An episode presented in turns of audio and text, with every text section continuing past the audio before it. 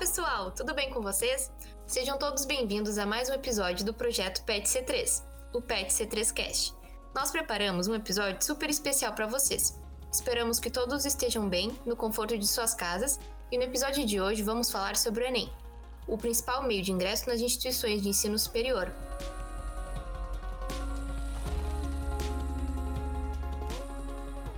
Bom, gente, como de costume, a gente sempre compartilha as nossas linguagens de programação favorita do momento. No último episódio, eu compartilhei que a minha linguagem favorita era o JavaScript, que é o que eu tenho tido mais contato nos últimos meses.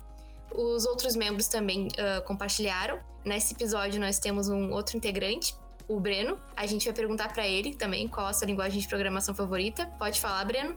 Então, gente, tudo bem com vocês que estão tá acompanhando a gente? Meu nome é Breno, eu sou estudante de engenharia de computação também. Faz um ano que estou no PET e é meio difícil falar qual que é a minha linguagem favorita. Mas eu vou falar que é Python porque eu acho uma ferramenta muito simples para quem está começando e para quem já tem experiência. Eu acho muito criativa e ela é mais aberta comparado com você. Você tem tipo uma possibilidade de tirar um ponto e vai funcionar do mesmo jeito. Muito bacana, como de costume, o Python sempre acaba saindo na frente. Além do Breno, a gente tem outros dois participantes nesse episódio, o Marconi e a Aline. Podem se apresentar, pessoal. Boa noite, pessoal. Boa noite a todos. Eu sou Marconi. Vocês já me conhecem do último episódio. Acho que ainda eu continuo com o Python como a minha linguagem favorita, embora eu tenha tido algumas experiências com C++ nesses últimos dias. Uh, usei no próximos episódios quais serão as linguagens favoritas dos nossos integrantes, mas por enquanto ainda para mim tá sendo Python, Bruna e Aline.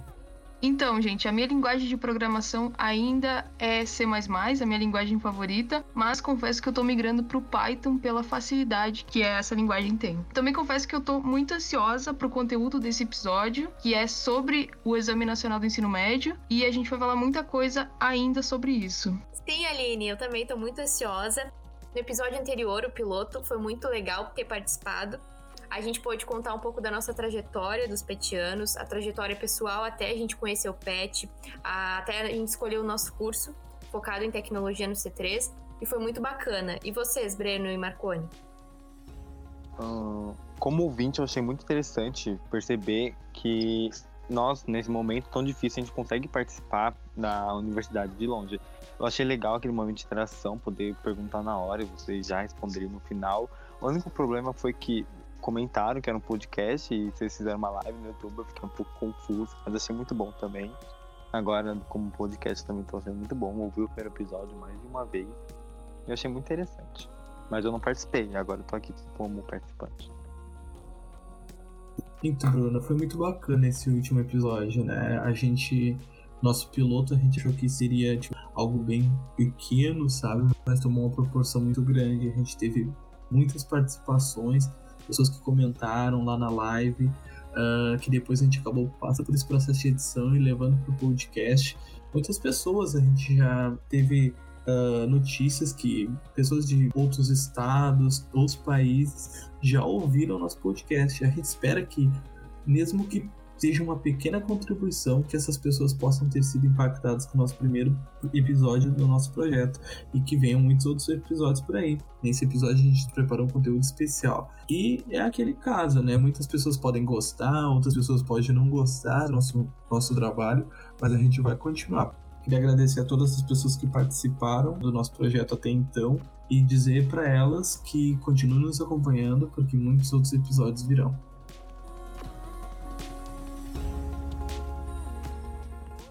Muito bacana que todo mundo se interessou bastante sobre o nosso primeiro episódio, o nosso episódio piloto.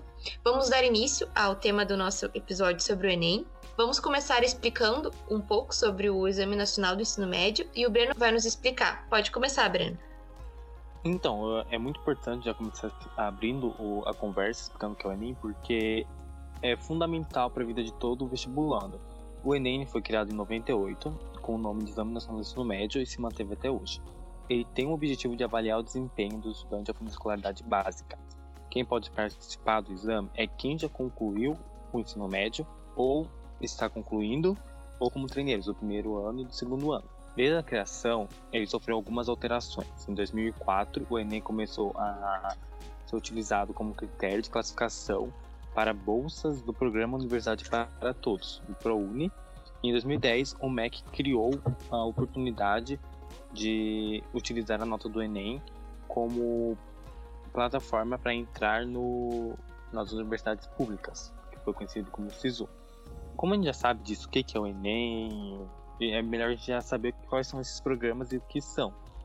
Como eu já comentei, acho que seria legal falar sobre o ProUni. É isso mesmo, Breno. É muito importante falar sobre o ProUni, principalmente por ser um programa que possibilita que muitos estudantes possam ingressar no ensino superior. O ProUni, o Programa Universidade para Todos, é uma iniciativa do governo federal que oferta bolsas de estudos em faculdades privadas para estudantes. As bolsas elas podem ser de duas modalidades. Elas podem ser bolsas parciais, onde que o aluno pode receber até 50% de isenção no valor da taxa da mensalidade, mas para isso esse aluno ele tem que ter uma renda mensal familiar de até três salários mínimos por pessoa. Para as bolsas de valor integral, onde que ele vai receber uma bolsa de 100%, a renda deve ser de até 1,5 salários mínimos por pessoa da família. Lembrando que para qualquer pessoa que quiser pleitar uma vaga pelo ProUni, ele não deve possuir diploma de curso superior. Então, essas vagas são destinadas apenas para as pessoas de primeira graduação. Além disso, a média mínima nas notas deve ser 450 pontos, bem como ele não pode ter zerado a redação qualquer aluno que tenha cursado o ensino médio em escolas públicas ou privadas com bolsas podem concorrer por esse programa. O estudante pode escolher até duas opções e concorrer por duas chamadas. E, além disso, caso ele não tenha sido chamado em nenhuma dessas, ele pode colocar o seu nome na lista de espera, que ocorre no final dessas duas chamadas. Mas ele só pode concorrer pela primeira opção de curso que ele tem. Se você ficou com mais alguma dúvida em relação ao ProUni, é sempre muito bom a gente uh, acessar o site do ProUni e verificar as dúvidas que você ainda tem, tentar sempre se informar um pouco mais e sempre ficar atento aos prazos de inscrição que geralmente são muito divulgados uh, nas mídias. Eu, particularmente, eu não conheço muitas pessoas que utilizaram esse programa, mas uh, aqui na minha cidade eu já vi algumas placas de pessoas que, quando conseguem passar na universidade, é muito comum aqui as pessoas colocarem, tipo, faixas falando o curso que as pessoas conseguiram passar. E eu já vi algumas que algumas pessoas colocaram universidades privadas pelo ProUni. Então isso é muito bacana, porque conseguiram propiciar que essas pessoas conseguissem realizar o seu sonho de entrar numa universidade privada em um curso através desse programa. Vocês conhecem alguém que tenha entrado por esse programa dentro da universidade? Eu conheci uma pessoa, eu ajudei ela a se inscrever e eu achei uma ótima oportunidade para pessoas que não teriam condições de pagar, porque ensino superior é uma coisa cara, querendo ou não. Então eu achei incrível, uma boa oportunidade. E como é um programa bem antigo, começou em 2004, eu acho que já com 16 anos já deve ser propiciado para muitas pessoas as chances de ter acesso ao ensino superior. Com certeza, Breno, com certeza. Muitas pessoas já no Brasil já conseguiram adentrar o ensino superior com esse programa. Bom, agora a gente vai saber um pouquinho mais sobre um outro programa muito importante que é o SISU. Uh, não é mesmo, Aline? Com certeza, Marconi. Um outro programa que é muito importante, que é o Sistema de Seleção Unificado, o SISU, ele é um programa que ele foi criado pelo governo federal em 2010 e ele é gerenciado pelo MEC, que é o Ministério da Educação.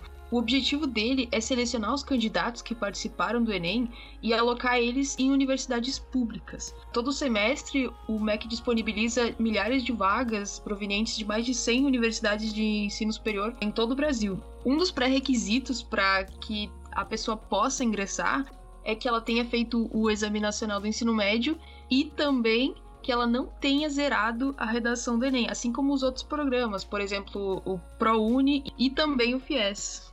É isso mesmo, uh, Aline. O SISU é muito utilizado, né? A gente consegue visualizar assim bem facilmente no nosso redor, assim, pessoas que utilizaram. Uh, na minha escola, quando eu me formei, boa porcentagem das pessoas que acabaram entrando no ensino superior, mais ou menos eu conheço umas sete pessoas, todas essas pessoas utilizaram o SISU como método de ingressar no ensino superior. Então eu acredito que seja muito importante, principalmente porque faz com que você consiga entrar dentro de uma universidade, principalmente são as universidades uh, públicas, né, que o SISU utiliza e que tem uma qualidade muito boa também. Isso mesmo, Aline. O FIES, ele foi criado em 1999, o Fundo de Financiamento Estudantil. Ele é um programa do Ministério de Educação, do MEC, e ele viabiliza o ingresso ao ensino superior.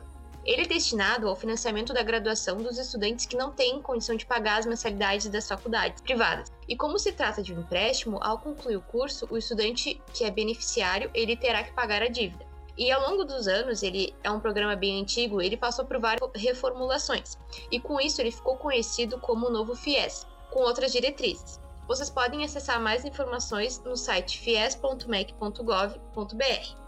Além disso, uh, cabe frisar que para tu poder participar desse programa, tu precisa ter participado de alguma das edições do Enem a partir de 2010 e ter obtido pelo menos 450 pontos na média de, das provas do Enem e nota acima de zero na redação. Nossa, isso é muito bacana, Bruna, porque é uma coisa que eu acabei descobrindo hoje, né? Que você poderia ter feito a prova em anos anteriores, né? Diferentemente dos programas do ProUni e do SISU.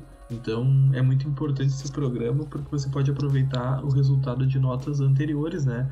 Sim, sim. E eu não sei se vocês conhecem participantes que já utilizaram o FIES, alunos que utilizaram. Eu tenho como exemplo meu pai, que ele conseguiu se graduar em arquitetura graças a esse programa. Ele tentou ao longo da vida dele ingressar nas universidades públicas, mas ele não conseguiu por interferências da vida. E quando ele tinha 35 anos, mais ou menos, ele conseguiu, graças ao FIES, se graduar na arquitetura, graças a esse programa. Não sei se vocês conhecem outras pessoas. Eu não conheço o, outras pessoas porque normalmente SISU é bem mais conhecido, mas os, o FIES eu acho que é uma ótima oportunidade para pessoas que não conseguem algum auxílio na universidade e tem que ficar na cidade. Então o FIES é uma oportunidade para pessoas igual o PRONE. Eu achei ele bem interessante. Principalmente, Breno, por causa que muitas universidades, existem muitas universidades privadas também no Brasil e que possuem campus em cidades mais pequenas, né? E isso possibilita com que essas pessoas não precisem se deslocar, porque geralmente as universidades públicas elas estão em cidades com maior número de habitantes, então muitas vezes as pessoas moram longe dessas, dessas cidades. Mas além disso, uh, também tem uh, muitas vezes que alguns cursos uh, não existem em algumas universidades públicas, né? Tem alguns cursos que eles só têm ingresso em universidades privadas, alguns cursos que por exemplo, você gostaria de cursar uma determinada graduação que não tem, por exemplo, nem no, na sua localidade, na sua região, mas tem numa universidade privada próxima de você e você pode adentrar esse curso. Então, esse programa aí pode auxiliar bastante nessa questão. Isso mesmo, Marcone. Aqui na minha cidade eu tenho uma conhecida que ela tem interesse em cursar biomedicina e na cidade do Rio Grande não existe esse curso ofertado nas universidades públicas mas nas privadas. E ela optou por, ah, meio do FIES, cursar biomedicina na cidade. A gente consegue perceber o quão importante é esses programas e quão importante é os vestibulandos que estão saindo do ensino médio saber sobre eles. É muito importante.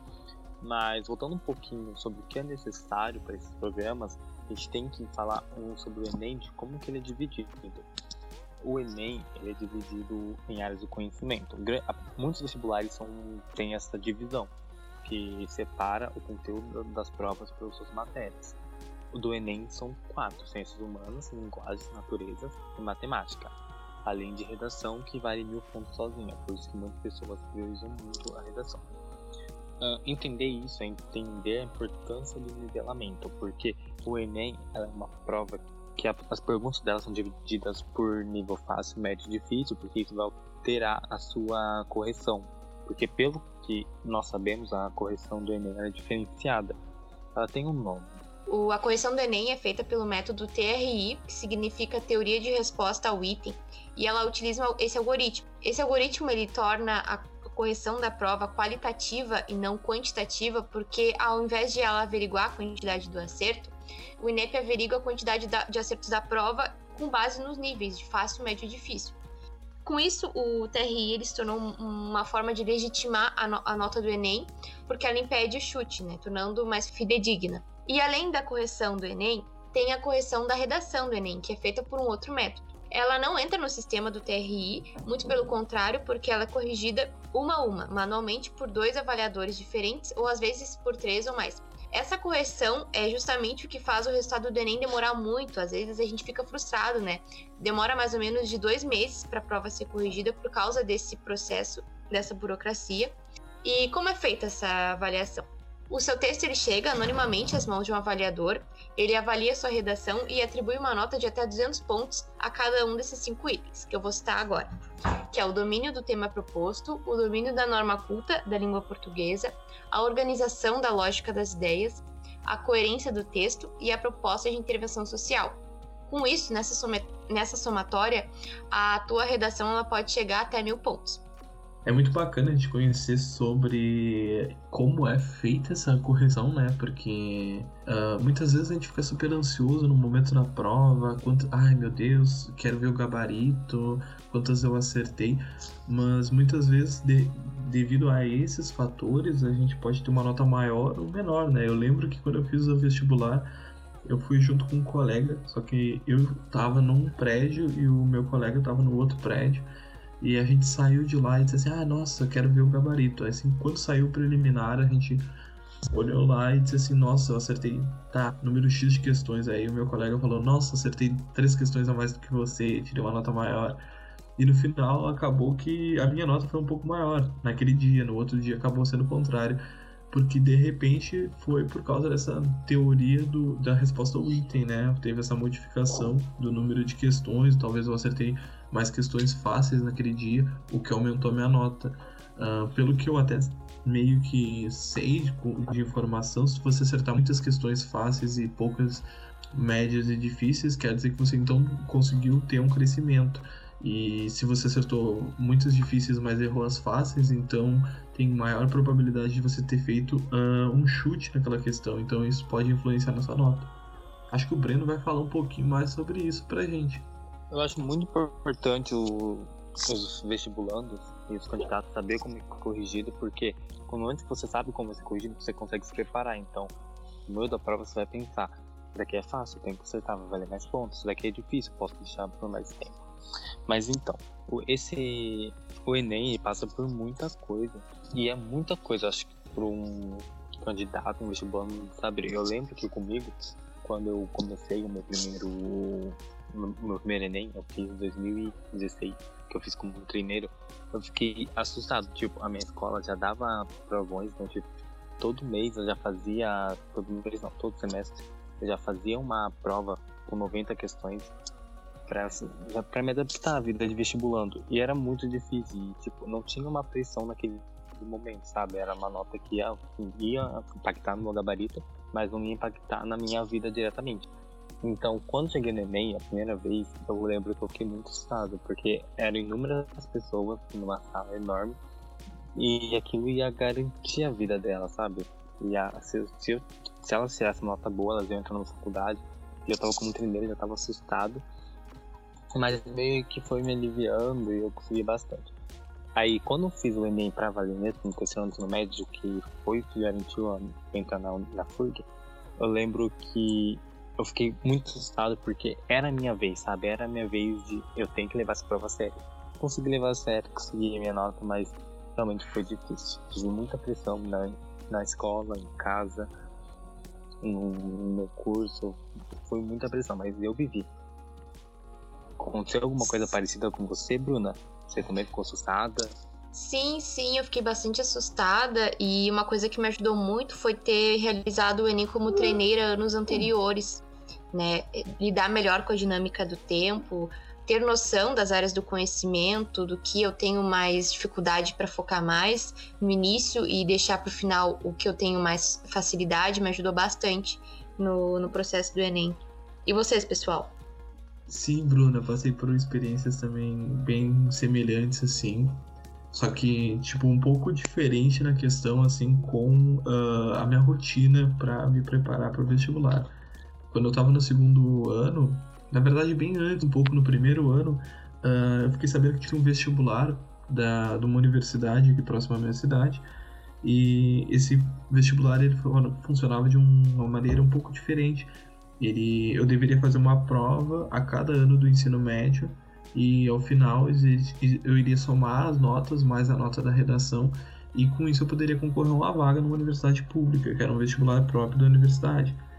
Então eu comecei me preparando desde o primeiro ano, estudando alguns conteúdos, embora eu confesso que não foi uma preparação assim tão robusta, igual eu fiz para o ano dos vestibulares, no terceiro ano. Ao final do segundo ano, quando eu fiz a prova do segundo ano, uh, a prova não foi muito legal para mim no segundo ano. Eu tirei uma pontuação um pouco menor do que a no ano anterior. E depois eu fui pro terceiro ano e eu disse assim, nossa, eu tenho que melhorar a minha nota, né? E com isso eu decidi que eu deveria fazer um cursinho, algo relacionado. Uh, porém eu morava bem longe da minha escola. Uh, eu morava mais ou menos 20 quilômetros da minha escola, eu moro no interior do meu município. E o cursinho mais próximo ficava na cidade e ficava a 60 quilômetros. Então, tipo, ficava bem complicada a minha rotina. Eu acordava às 6 horas da manhã para sair às 7 e chegar às 8 na escola. Das 8 horas eu ficava até mais ou menos às, 10, às 12 horas na escola. E depois disso eu tinha que pegar outro transporte para chegar até o cursinho. Aí no cursinho eu tinha aula três vezes por semana. Esse cursinho me auxiliou muito. Uh, era o único cursinho que tinha na cidade. Uh, era um cursinho com um preço bem acessível para os alunos. Então tenho muito a agradecer ao pessoal do meu cursinho. Se estiverem me ouvindo, obrigado pessoal. E foi muito bom porque nesse cursinho, além de eu ter aulas de várias disciplinas que me complementavam a, a minha grade de horários da, da minha escola, uh, eu tinha muito exercício. No final de cada apostila uh, existiam muitas outras exercícios, muita bateria de exercício os professores eram muito atenciosos, me mandavam bastante links com sites, vídeos na, no YouTube que eu poderia acessar, e isso me auxiliou bastante. E principalmente porque a gente simulava muito como seria o Enem. Uh, a gente fazia simulados, uh, eu não lembro direito a periodicidade, mas eu acho que eram mais ou menos um a cada dois meses, que eram simulados bem grandes, onde que a gente ficava o mesmo tempo do, da prova do Enem uh, dentro de uma sala, uh, a gente seguia todas as regras, até para ir ao banheiro, era tudo com o mesmo formato. Isso para acostumar a nosso, uh, a nosso psicológico, tudo, para a gente poder ter uma boa prova. Isso foi muito bom. Eu lembro que no meu primeiro simulado a minha nota foi horrível. Eu disse assim: nossa, não vou conseguir em nada no Enem. Eu acertei um número de questões bem pequeno, achei que ia ser bem maior, as questões estavam muito difíceis o tempo foi muito pequeno, mas na real aquele era o tempo que eu teria, né? Então eu tentei ficar um pouco mais calmo. No próximo simulado eu já melhorei mais. Uh, na redação, que era algo que eu tinha bastante medo uh, da redação. Eu sempre ia cogitando que eu ia tirar um, sei lá, um, um 500 na redação, porque se eu tirasse qualquer coisa a mais já seria ótimo. Mas foi bem legal esse momento de poder ter essas experiências e isso me ajudou muito na hora da prova. Com o Enem, no dia foi muito tranquilo. Eu fui até o local da prova. Eu acho que o, o que me fez ter uma boa prova foi o fato de eu ficar muito tranquilo naquele dia. Foi um dia que eu fui fazer a prova, eu estava confiante que eu sairia dali e iria futuramente ver a minha nota e ela seria suficiente para entrar no curso que eu queria na época aconteceram vários fatos legais uh, no dia da prova. Inclusive, um, um dos participantes caiu no sono no meio da prova. Foi um fato bem divertido. Então, eu encarei aquilo com muita, muita tranquilidade. Que eu acho que foi um dos momentos da minha vida que eu tive mais tranquilidade. foi durante essa prova. E eu fiz outros vestibulares naquele ano. E isso me serviu de bastante aprendizado, não só para a vida, mas também para para poder evoluir como pessoa, como um futuro aluno de, uma universidade. Eu acho que se você tem dificuldade em algum período, não desiste, porque com certeza você vai colher bons resultados depois. Mas eu quero saber dos outros meus colegas. Eu falei um monte aqui. Acho que todo mundo que acompanha esse podcast sabe que eu gosto de falar bastante. Eu quero saber de vocês, pessoal, que, como é que foi o ano de vestibular de vocês? Contem tudo, porque nossos telespectadores, nossos ouvintes estão loucos para saber, para tirar essas dúvidas. É verdade, Marconi. É muito válido a gente compartilhar para os nossos ouvintes as nossas experiências e mostrar que está todo mundo passando, às vezes, pelas mesmas, pelas mesmas fases. No meu ano que eu fiz o Enem para valer mesmo, que eu tinha escolhido já engenharia de computação, eu estava me formando no curso técnico no IFE e contrapartida tudo que estava acontecendo, eu tinha que estudar para o Enem, eu tinha que fazer meu TCC e eu tinha que ter, me formar, né, no quarto ano. Então foi um ano bastante conturbado.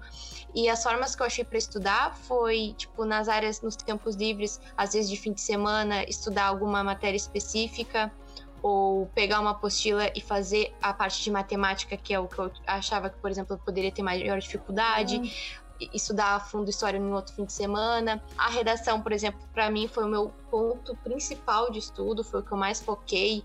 Eu percebi que era o que eu mais tinha interesse em melhorar e aprofundar e fiz até uma apostila com vários temas que eu achava que podiam cair e ficava contactando direto com a minha professora para melhorar o, as, o meu padrão da escrita para chegar no momento estar bem preparada.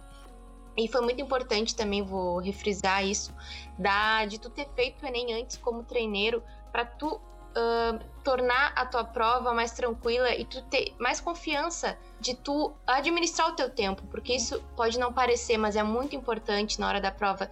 Tu vai olhar, vai ter muita gente na tua sala, vai ter gente nervosa, vai ter gente tranquila, e o mais importante é tu tá confiante, tu tá tranquilo que tu vai poder dar o teu melhor.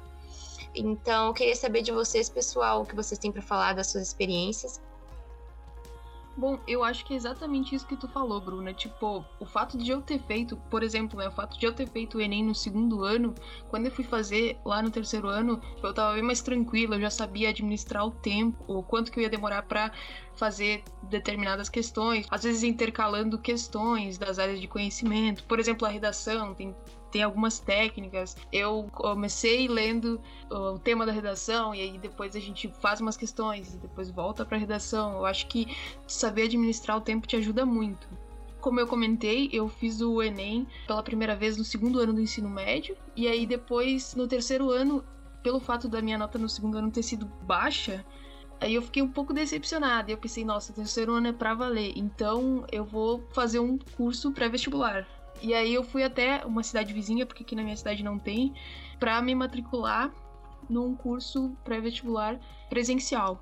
E aí eu fui até lá, logo no primeiro dia de aula, me matriculei, fiz todo o processo burocrático, e no primeiro dia de aula, os professores chegaram e disseram que não ia ter aulas porque não tinha alunos suficientes que tinham se inscrito e tal. E aí eu, eu fiquei muito decepcionada. Uma colega minha teve a ideia de da gente se inscrever num curso online que estava tendo. Claro que a gente sabe que não é a mesma coisa ter aulas presenciais e aulas online, pelo menos para mim é uma coisa bem mais difícil de acompanhar e tal. Mas aí deu tudo certo. No final do ano eu fui para realizar a prova. Eu lembro que no dia eu tava muito nervosa. Eu comprei umas três barras de chocolate. Eu comi muito chocolate durante a prova. Fiquei depois um período muito longo uh, sem querer olhar pro chocolate isso é uma fase. Eu recomendo vocês a levarem pouca quantidade de, de chocolate para a prova, se vocês forem levar. Eu também recomendo que vocês não levem comida barulhenta, porque uh, incomoda os amiguinhos. É isso mesmo, Aline. Tipo, a gente tem que cuidar muito dos alimentos que a gente leva no dia, porque alguns podem fazer bastante barulho. É, realmente, mano, vida de vestibulando é muito difícil, muito difícil. A gente passa por muitas coisas que ficam nas lembranças e parece que as pessoas que vão prestar o Enem esse ano também vão passar. O Enem 2020 teve um, diversas alterações por causa do novo coronavírus e houve até algumas adaptações qual foi as maiores mudanças? Então, Breno, o Enem desse ano, na verdade, ele foi adiado por causa de uma pressão que houve pelos estudantes e também por alguns parlamentares por causa da pandemia e da suspensão das aulas presenciais e também do fechamento das escolas. O período de inscrição desse ano foi do dia 11 ao dia 22 de maio e o valor da inscrição custou 85 reais. Na hora da inscrição, o candidato ele podia se inscrever tanto na modalidade presencial, que era o Enem impresso, né, o normal, ou no Enem digital, sendo que depois que ele estava inscrito em uma dessas modalidades, ele não poderia mais alterar e também não poderia se inscrever nas duas. As provas, então, após a mudança que teve, na verdade teve uma, uma votação e essa votação ela foi feita pelo MEC para que os alunos pudessem escolher a melhor data para a realização da, do exame. Os meses que estavam na votação era dezembro, janeiro e maio. E aí todos os estudantes que tiveram acesso a essa votação escolheram maio. A maioria dos votos foi para maio. Porém, Uh, logo que saiu o resultado, o MEC ele já divulgou uma nota dizendo que essa data era inviável e que o Enem seria realizado no mês de janeiro. Eu também não entendi o motivo né, dessa votação, já que já estava estipulada a data, mas ficou para janeiro. E as datas serão dia 17 e 24 de janeiro para os 5,7 milhões de inscritos que resolveram fazer a prova impressa. Também terão os outros dias, que é o dia 31 de janeiro e o dia 7 de fevereiro, que são para pessoas que optaram para a modalidade da prova digital. São mais de 96 mil inscritos. E outras datas que terão serão dia 24 e dia 25 de janeiro, que vai ser uma reaplicação da prova para as pessoas que foram afetadas por eventuais problemas técnicos uh, ou de estrutura. E aí será reaplicada a prova nessa data. Eu tenho muita dúvida desse Enem digital, porque as, as provas ser, serão diferentes, né? Porque são em datas diferentes, a do impresso e do digital. Então tem que ser diferente. Sim, as provas serão diferentes. O MEC já divulgou essa, essa nota. Vai, vai ter duas provas pro Enem desse ano. É, é muito importante ressaltar sobre o, o Enem digital que ele, ele vai ter início este ano, né? Esse novo formato. Uh, de acordo com o INEP, ele vai ser feito de forma progressiva. Uh, nessa fase inicial, até 100 mil pessoas poderão fazer essa prova nesse novo modelo. Como a Aline falou, este ano mais ou menos 96 mil pessoas uh, vão fazer essa, essa prova com esse novo formato. E a previsão é que até 2026 a prova tenha uma consolidação nesse modelo. Uh, a estrutura do exame será igual à da versão impressa, o que serão o que é muito importante, né? A gente ter o mesmo número de questões, o mesmo formato que os alunos já estão acostumados, os cursinhos e, e a gente já vem praticando nos últimos anos, inclusive os treineiros. O processo de inscrição é o mesmo da versão impressa e serão disponibilizadas 100 mil vagas. Uh, por se tratar de um modelo piloto eh, de implantação para esse novo modelo, esse primeiro ano o Enem Digital não vai estar disponível para os treineiros e não promoverá o atendimento especializado. Agora cabe pensar, né, refletir se esse modelo vai ser talvez adequado para o nosso país, né? Porque a gente passa por tantas diferenças sociais, então cabe pensar, né, sobre quais serão as consequências, se isso será positivo ou não. Mas isso aí só o tempo dirá. Mas é muito importante que a gente também pense ao mesmo tempo que as tecnologias hoje estão cada vez mais presentes na nossa vida, né? E não tem como evitar com que elas adentrem também aos nossos vestibulares. Isso pode ser um fator muito importante.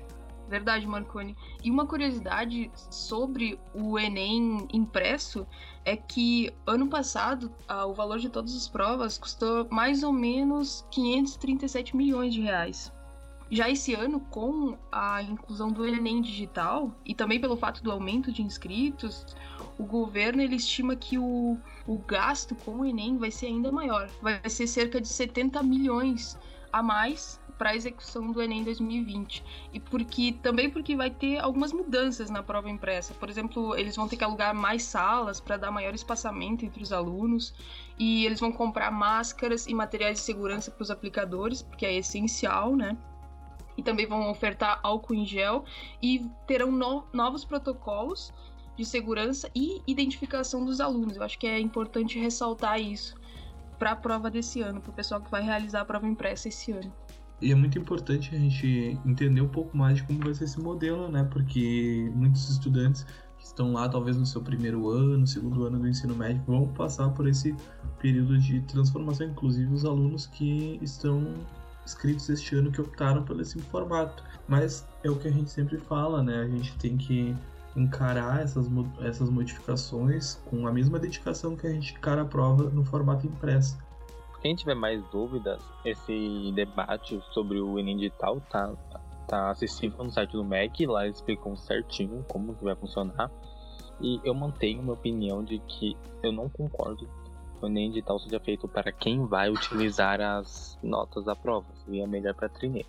Porém, não é assim que funciona. Ah, o pessoal que nos acompanha nos nossos podcasts, a gente está sempre trazendo assuntos de extrema relevância, né? A gente ressalta também que a gente pesquisa sobre esses assuntos e esses assuntos estão disponíveis na, na internet para vocês acessar. A gente sempre passa algumas referências. E se vocês tiverem alguma dúvida ou quiser, tiverem uma opinião diferente do que a gente colocou aqui, uh, vocês podem entrar em contato com a gente nas nossas redes sociais do nosso grupo, enviarem mensagem, botarem sua dúvida lá que a gente vai tentar responder para vocês. A gente vai tentar entrar talvez num, numa próxima live ou talvez mandar essa resposta, porque essa interação é muito importante para a gente criar esse vínculo maior com o nosso público. E a gente gosta muito quando vocês mandam as mensagens de vocês.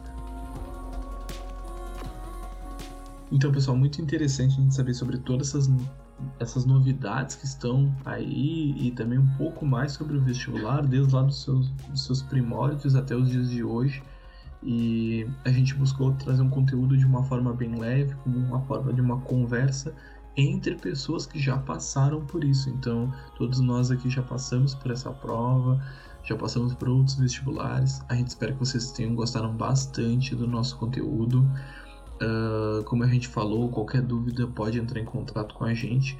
E agora a gente está se encaminhando para o nosso final do nosso episódio, né? Eu sei que vocês estão ansiosos para saber sobre o nosso próximo episódio, que a gente lança sempre aquele spoiler, né? E o episódio que vem a gente vai falar com uma conversa, um papo com espetianos. A gente vai falar com o pessoal que já participou do nosso grupo, que viveu a história de ser um membro dentro do grupo PET e que hoje já está formado ou ainda está na graduação, mas já saiu do nosso grupo e hoje tem outros objetivos e outras expectativas dentro da sua vida, da sua carreira. Esse papo vai ser muito bacana, eu espero que todos vocês estejam lá, compartilhem com os amigos, coloquem no grupo lá.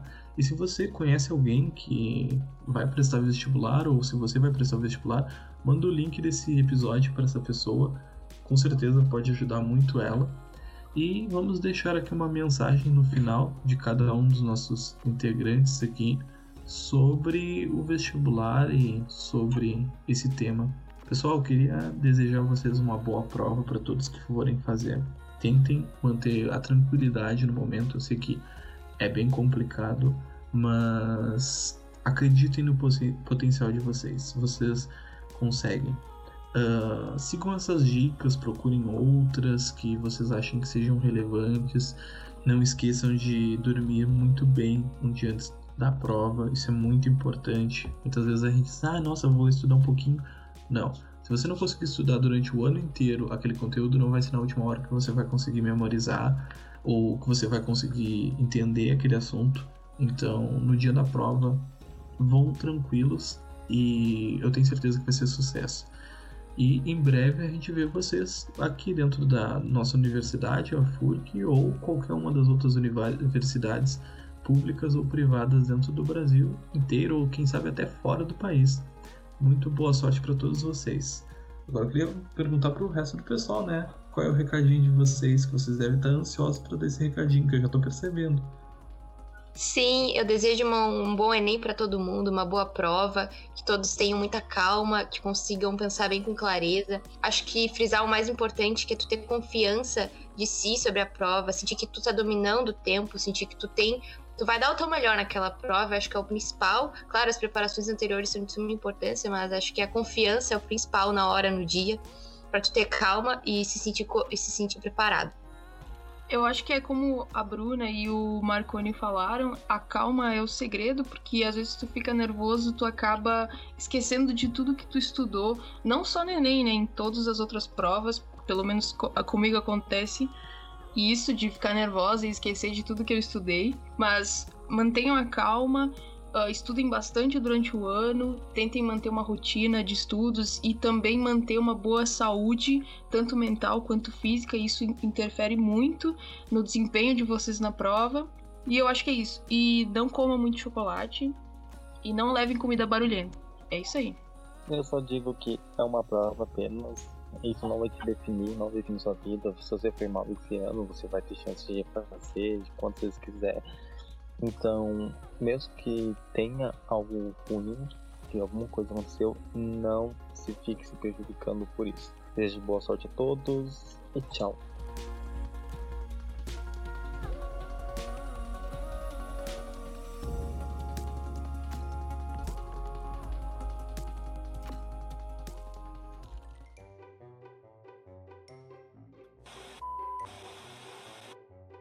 Apareceu um esquilo ali e a coisa ficou tensa.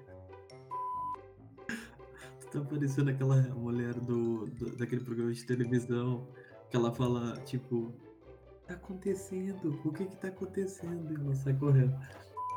Ele é um programa que ele foi criado pelo governo federal em 2010 e gerencia ele ah, Beleza. 3, 2, 1. Vamos começar. Que isso?